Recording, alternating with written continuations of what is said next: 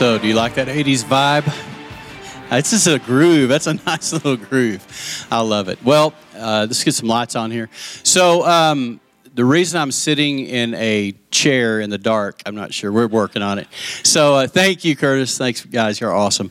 So, um, I want to just kind of I want to take a little different approach to how we start today. Usually, I start with filleting myself open and just laying it all out there. In fact, somebody caught me between services and said, Are you okay? You look a little flushed. I said, Well, to borrow a term, I'm having a vulnerability hangover right now. So, um, if you've ever had one of those, but that's when you kind of let it all hang out and then you go, You're walking off and the devil's whispering in your ear, You're an idiot they're they're going to think you're weak. They're going to I mean it's just amazing what happens in your head when you open yourself up. Annette and I learned a long time ago. We made a commitment 26 years ago when we came together, and got married, that uh, we, we had some axioms that we're going to live our marriage by. One is this, and we call it this, very simple no secrets, no leverage. No secrets, no leverage. If there's no secrets in your life, the enemy has no leverage on your life. And so we made up our mind that we were going to be transparent, we're going to be vulnerable, and we're going to be open no matter what. In fact, not knowing where God was going to take us, where we were going to have a, a small sphere of influence or it was going to be a larger or greater sphere of influence. Either way, we made up our mind, no secrets. We're not going to hold anything back. And so we that precipitates sort of a sense of we show up and we throw up. You know what I'm saying? And so that's just who we are. That's how we're wired, and we made that commitment from the very start. Another axiom that we live our lives by is that we will never hide our scars. When we got married, we both brought Samsonite into the marriage. You may know what I'm talking about. Anybody dragging around any baggage?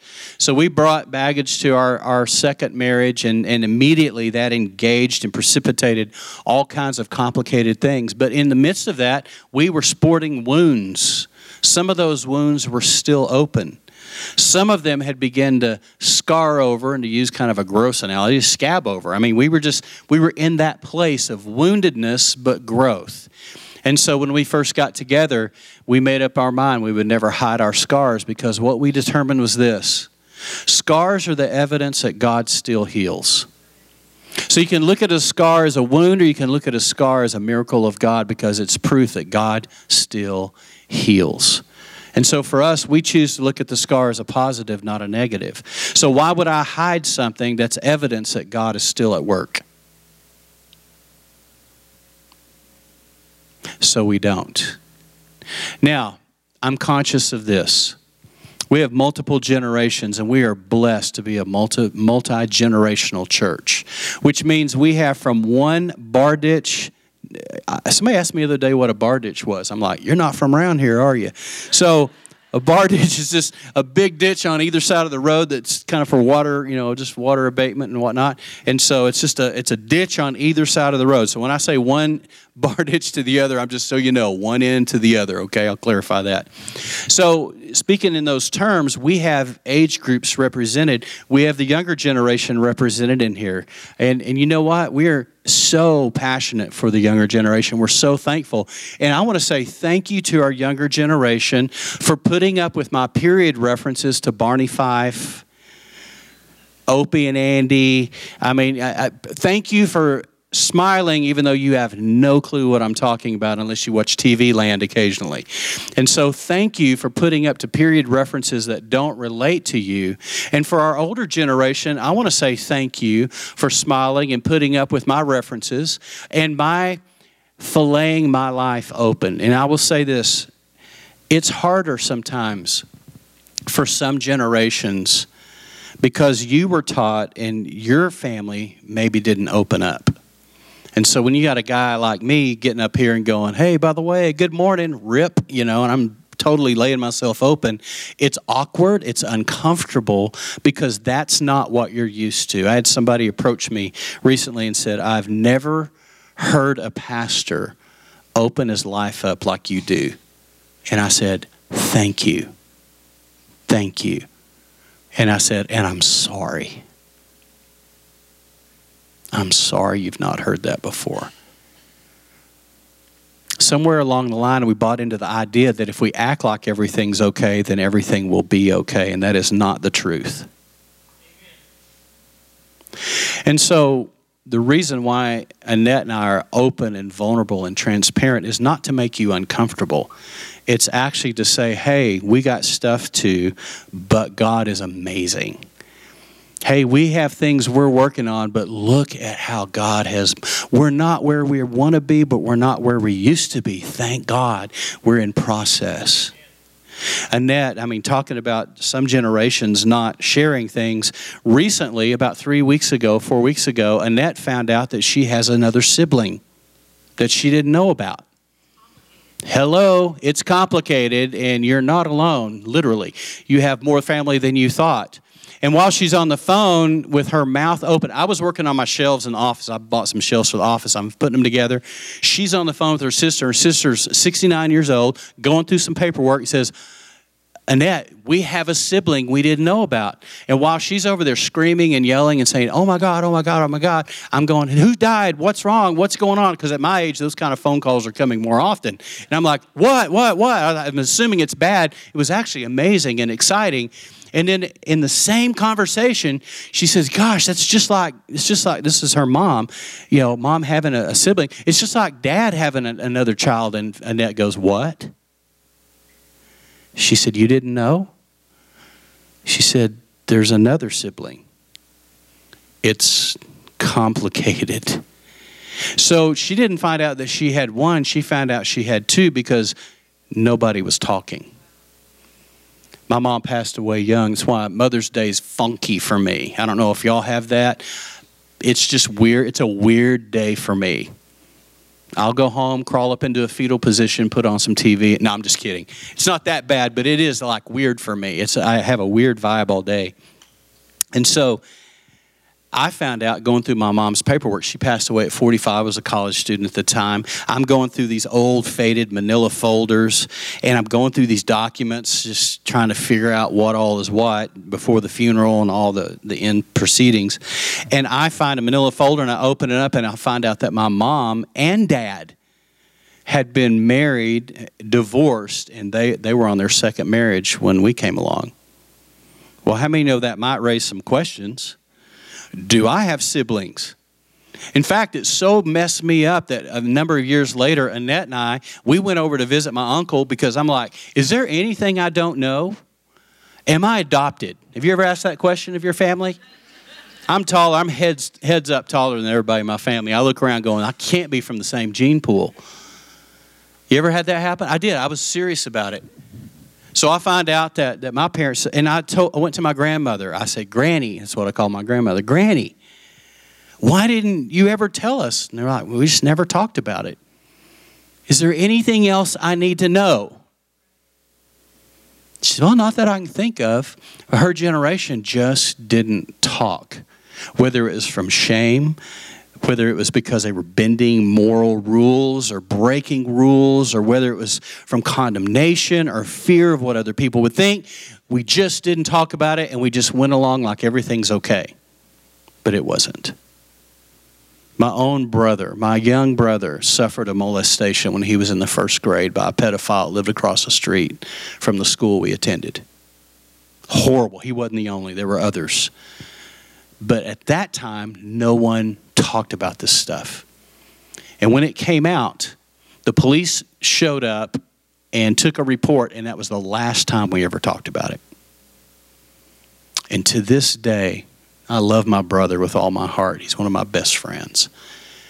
But to this day, he suffers from the, the fallout and the residue of that unresolved wound. Why? Because we didn't talk about it. So as I got older, I decided I wasn't going to hide my stuff.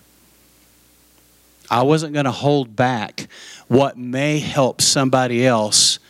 And, and I know this has been made popular today over different circumstances, but it's still it still is a good word, and I don't want to let this this phrase get ruined. But we need to have a Me Too culture in the sense of going, Me Too, I'm going through stuff. Me Too, I'm hurting. Me Too, it's not all clean. Me too, I've got stuff. And so I wanted to give you a why behind the what because I know for some of you, when I go there, it makes you very uncomfortable. Well, this isn't the church I grew up in. Thank you, Steve. And I echo that hallelujah. One last story, and then I'll, I'll move on because we are going to dive in. i am excited about what we're going to talk about, but I wanted to share this heart to heart with you.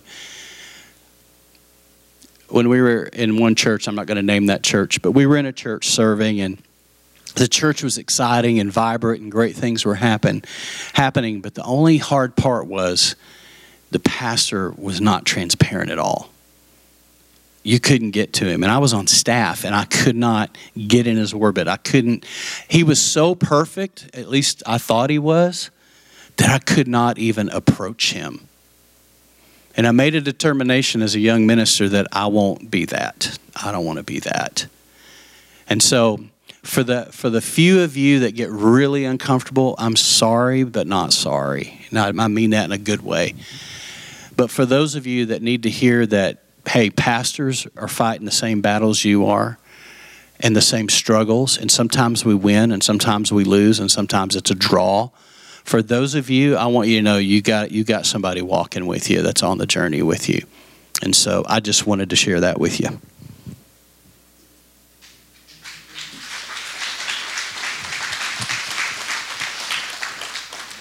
So to the relief of some, I'm not going to fillet myself anymore today. So we're good. Let's move forward. First of all, I want to say this. We're talking about the family matters because the family matters.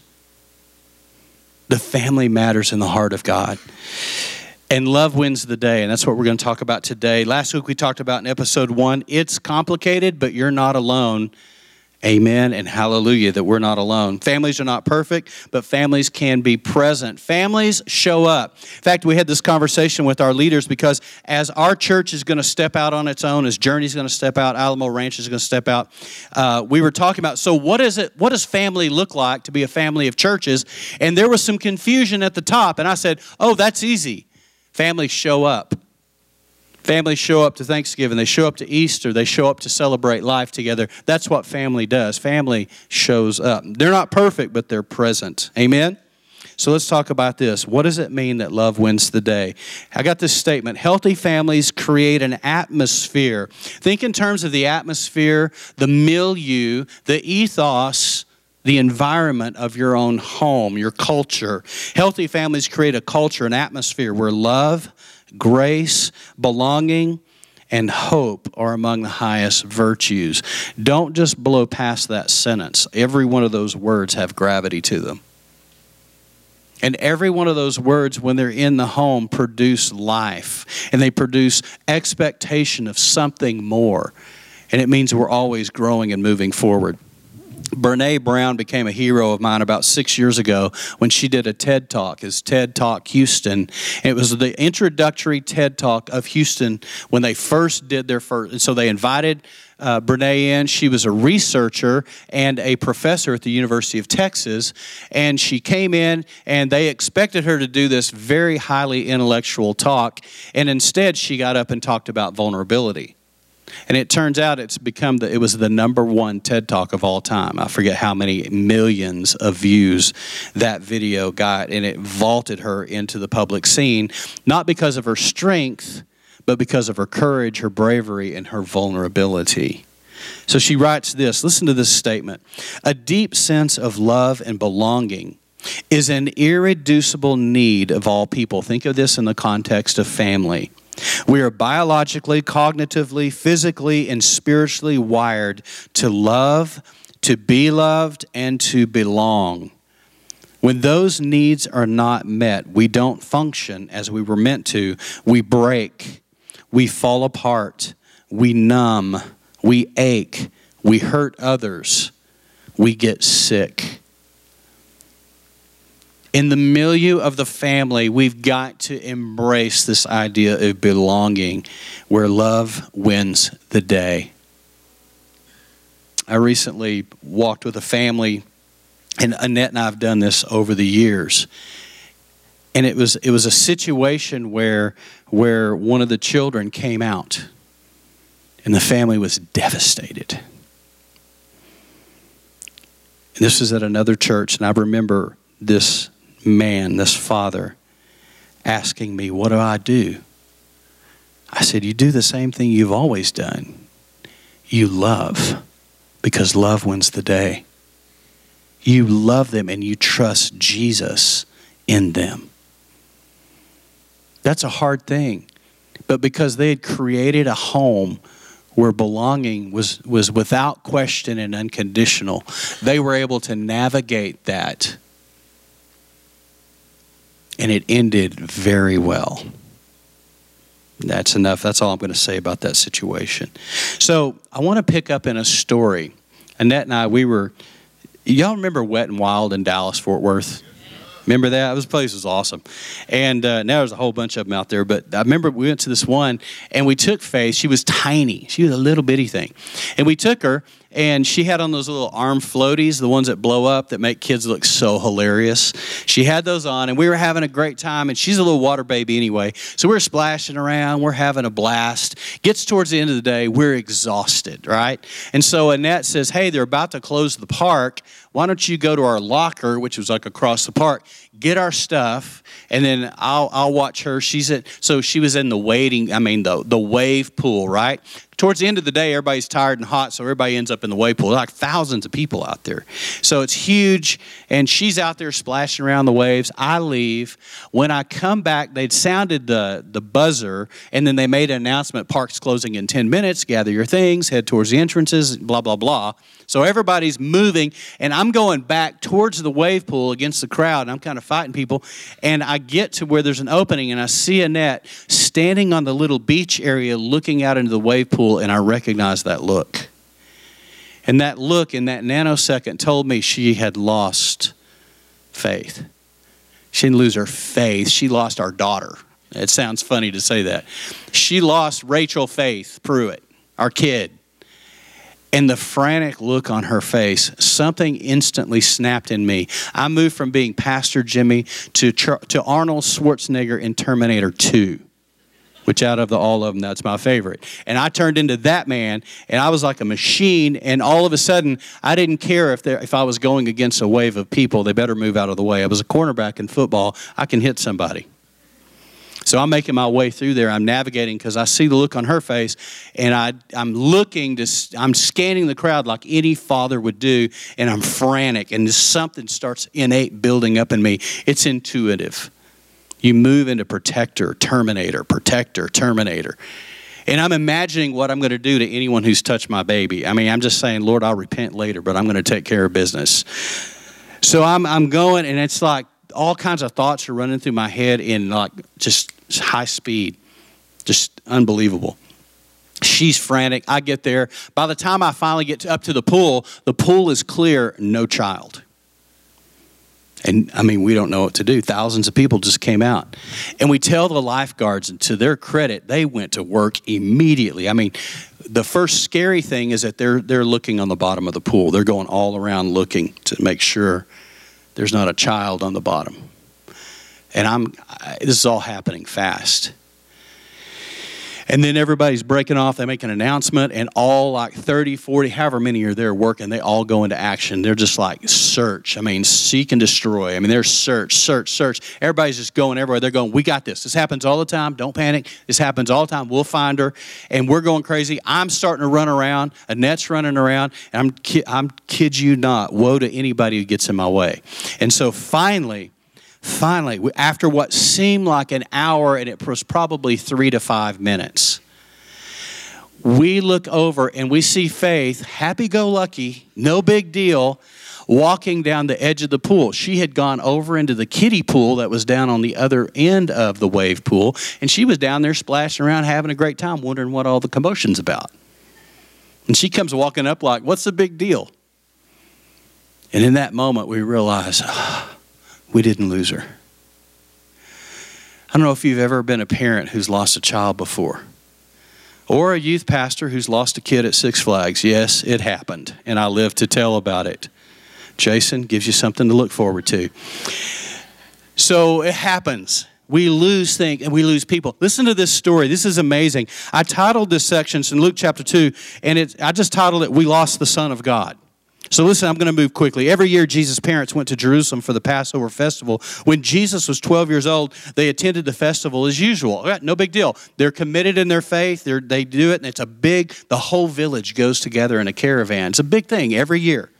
After the celebration was over, they started home to Nazareth. But Jesus, remember, he's 12. But Jesus stayed behind in Jerusalem. His parents didn't miss him at first. They did not miss the fact that Jesus was not with them. Could that be said of some churches today? Well, I didn't know he was gone. Didn't know he was missing. I did I never knew he was here.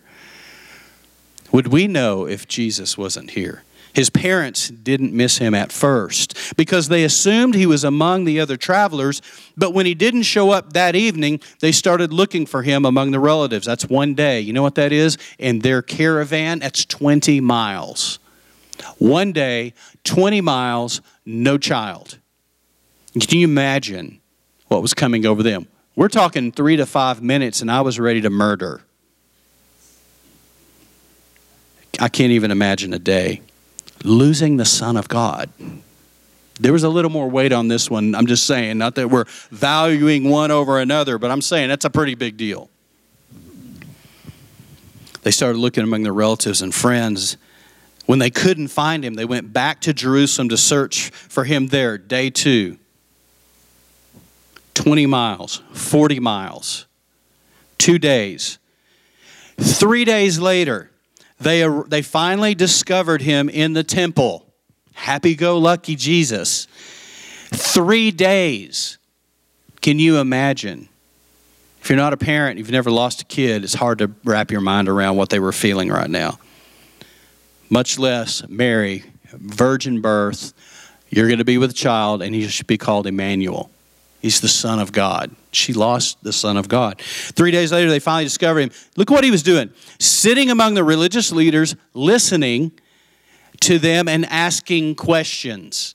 12 year old Jesus is sitting among the religious, these Pharisees and, and rabbis and teachers of the law. He's sitting among them listening and asking questions. They probably thought it was cute. Look at this kid. And boy, does he ask some profound questions. You can imagine the dialogue. It had to be amazing. Wouldn't you love to be a fly on that wall? All who heard him were amazed at his understanding and his answers.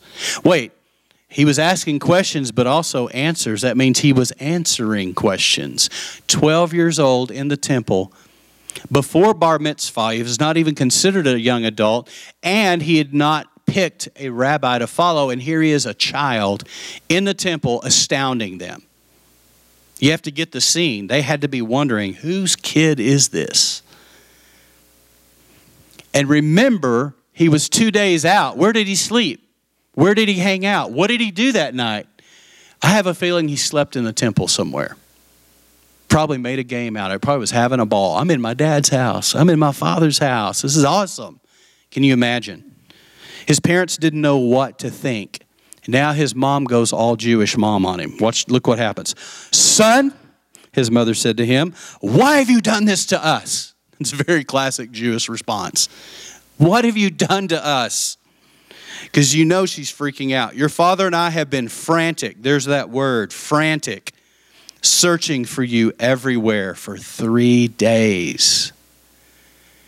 That strikes terror in any parent's heart.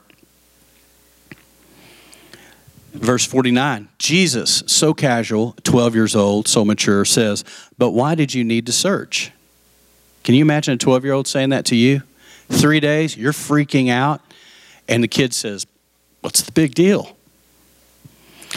I have a feeling in that moment she was about to forget that he was the Son of God and say, That boy's about to get a whooping of his life. Come on, these were human people. We have to understand the Bible is full of people, human. In fact, none of them were perfect. So you have to enter into the story just a little bit and allow your sanctified imagination to run wild a little bit and go, what would that have really been like? That's why the Bible comes alive to me because I enter into the story and go, whoa, that boy would have been grounded for eternity. Forget what you're going to do for the world. You're grounded. I mean, right now, you're in trouble, mister.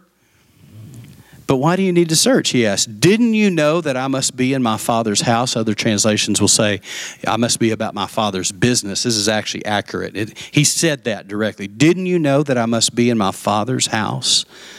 But they didn't understand what he meant. What do you mean they didn't understand? It's because they were losing their minds in that moment. Because they were being fully, they were human beings being human in that moment. It was a mom and a dad who was frantic because they lost their child. And they didn't understand. Although Mary, remember, she pondered things in her heart. Remember the angel that showed up? In that moment, she forgot that an angel had showed up. In that moment, she forgot, oh, wait, I'm a virgin and I had a baby. She forgot all of that because in her mind, she was frantic. And sometimes when we get under and we get we can't see the forest for the tree sometimes because when life throws you a curveball, all rationale goes out the window sometimes. And we can't even think. She couldn't even think, didn't even understand what he meant. It's like, you're so grounded. You're so in trouble. Verse 51 Then he returned to Nazareth, Nazareth with them three days later and was obedient to them. He submitted to them. And his mother stored all these things in her heart as she had done before. So she was pondering. This is what a mom does. Moms store things in their heart, right? Now we know that in the positive, but there's also another list that moms store in their hearts. Can I get an amen? In 1937, on May 8th at 6:57 p.m., you uh, come on. We know there's a list, right? Come on, the list never goes away. She stored all these things in her heart. I think this is a good thing. Although uh, all that frantic, but understanding he was there with the religious leaders. Now, look what happens. Just the result. And again, this goes back to tell you the home he was brought up in. Jesus grew in wisdom and in stature and in favor with God and all the people. Why? Because his home was a place that was safe. His home was a place that valued faith, and his home was a place that was full of grace. So, making it real for real life. Same points as last week, but I want to stay on this, and we'll stay on these through the whole series. Family is a place where safety is valued. Now, we think in terms, and we just default immediately safe, meaning keeping me from harm, but I'm talking about safety in the sense of the milieu, the culture, the atmosphere of the home, the ecosystem, as we talked about last week. Every home has an ecosystem, a culture. And the question is, is yours safe? And I'm not talking about from physical, I'm talking about emotional. Are people in your home approachable? Are they safe? Is dad safe? Is mom safe? My mom was safe. My dad was safe. I was blessed in that. I could talk to my parents. My mom and I were very close, other than not telling me about the divorce and remarriage. That was a surprise. But other than that, as far as I know, by the way, my dad's 81 years old. I got to spend some time with him three weeks ago. And I told Annette the next time we sit down, I'm going to sit knee to knee with him. And I'm going to say, Dad, is there anything I need to know that I'm going to find out after I do your funeral? I just need to know is there, are there any surprises? And I'm going to be real honest with my dad. Why? Because he's safe. He's safe. I can ask him that. Is your family a safe place? Look at this, this from just before the story we read. When Jesus was younger and he was dedicated in the temple and he was prophesied over in the temple, at the end of that, when Joseph and Mary had done everything required by the law of the Lord, they returned to Galilee. This is when they were younger, to their own town of Nazareth. And look what look at the verse 40. And the child grew and became strong. It's almost similar to that other passage. He grew, became strong. He was filled with wisdom, and the grace of God was upon him. Why? Because his home was a safe place. There was a place of nurture, it was a place of safety, it was a place where he could have open conversations. Cannot even imagine the conversations that happened around that dinner table. Well, Jesus, what did you do today? Well, I contemplated saving mankind. I don't know, what do you do? We joked about, I want to be a superhero. He's saying, I am a superhero. He already is that. He already has the DNA of, of a world changer already in him, it's already his destiny. Family is a place where faith is valued. We know faith was valued in that home, not just because of the encounter, not just because she was chosen, but because she found herself honorable in the Lord's eyes even before it happened, but also the fact that they celebrated Passover and went with their village every year. They were a devout home. Their home was centered on faith. And he grew up understanding the law. He understood his faith, his heritage. He understood it because his family was a place where faith was valued. Listen to this in Matthew 17. And we see this expressed even in his young adulthood when he, Jesus, replied, and he's talking to his own disciples and he's teaching them. He says, Because you have so little faith, I tell you the truth. If you have faith as small as a mustard seed, you can say to this mountain, and he was pointing to a mountain, you can say to this mountain, Move from here to there, and it will move. That's a lot of faith? No, just a mustard seed. He says this, nothing will be impossible for you. This is the Son of God, but this is Jesus, the Son of Man. We sometimes get those mixed up. Son of God means he was fully deity, Son of Man means he was fully flesh. He bled, he hurt, he slept, he ate, he felt pain, he felt emotional pain, he felt distress, he had doubts. He himself was fully human. And he says this nothing will be impossible for you if you have faith. Why? Because he was raised in an atmosphere, a milieu of faith. Family is a place where faith is valued. And the last thing, family is a place where grace is valued. A home that's full of safe people is a home where grace is valued, where forgiveness is the norm. We spent four weeks on forgiveness leading to this because we were coming this way, and you need to know are you able and are you willing to have grace and extend grace to others? For me, it's a simple rule of thumb I must extend the grace to others that I myself require, and I know how much I need. Why? Because I wrote the invisible sign up there. I need grace, so I have to extend it. Family is a place where grace is valued. And we have had to, in our own family, navigate life events that required much grace. How about you and your family? When your kids don't do what you thought they were going to do. They don't turn out and become what you thought they were going to become. They decide to take a different path than what you trained them and taught them to take, and they go off the rails for a little bit. What do you do? You reject, you push them away, you tell them they can't come home, or do you do like the prodigal father? Who goes after their child and meets them halfway as they return to their right mind and say, We've always been here for you. We never left you. You may have left us, but we never left you. A home that values grace is a home where the kids will return because of the way they were raised and trained. Listen to this, John 1:14. The word, this is Jesus, became flesh and made his dwelling among us. I like Eugene Peterson's rendering. He put on an earth suit and moved into the neighborhood. We have seen his glory, the glory of the one and only who came from the Father. And look at a descriptor of Jesus' character and nature, full of grace and truth. By the way, those are not on opposite ends of the teeter totter. Grace and truth are together. We sometimes set up this well, if you're truthful with no grace, then you're harsh and mean. But if you're all grace and no truth, and it's just greasy grace and easy, you can sin and get away with it. That is, that is not the biblical description here. Grace and kai is the, the descriptor, it's the word that, could, that ties them together.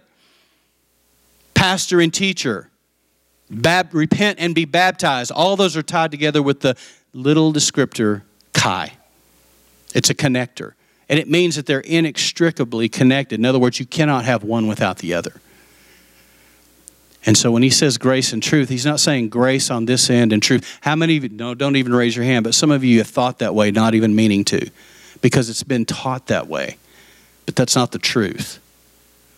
The truth is that grace and truth are together, they're inextricably connected, and they, you do not have one without the other, and that was the heart and nature of Jesus. Why? Because he was raised in a home where faith, where grace and safety were valued. So here's the deal. At the end of the day, right here in our own homes, love wins the day. Love wins the day. And we've made up our mind as a family that no matter how far off the rails any of us go, love is non negotiable, belonging is non negotiable, safety is non negotiable, no matter what. And you know what? We're navigating stuff right now. But I'll save that fillet job for another sermon, okay? You'll just have to wait on that one.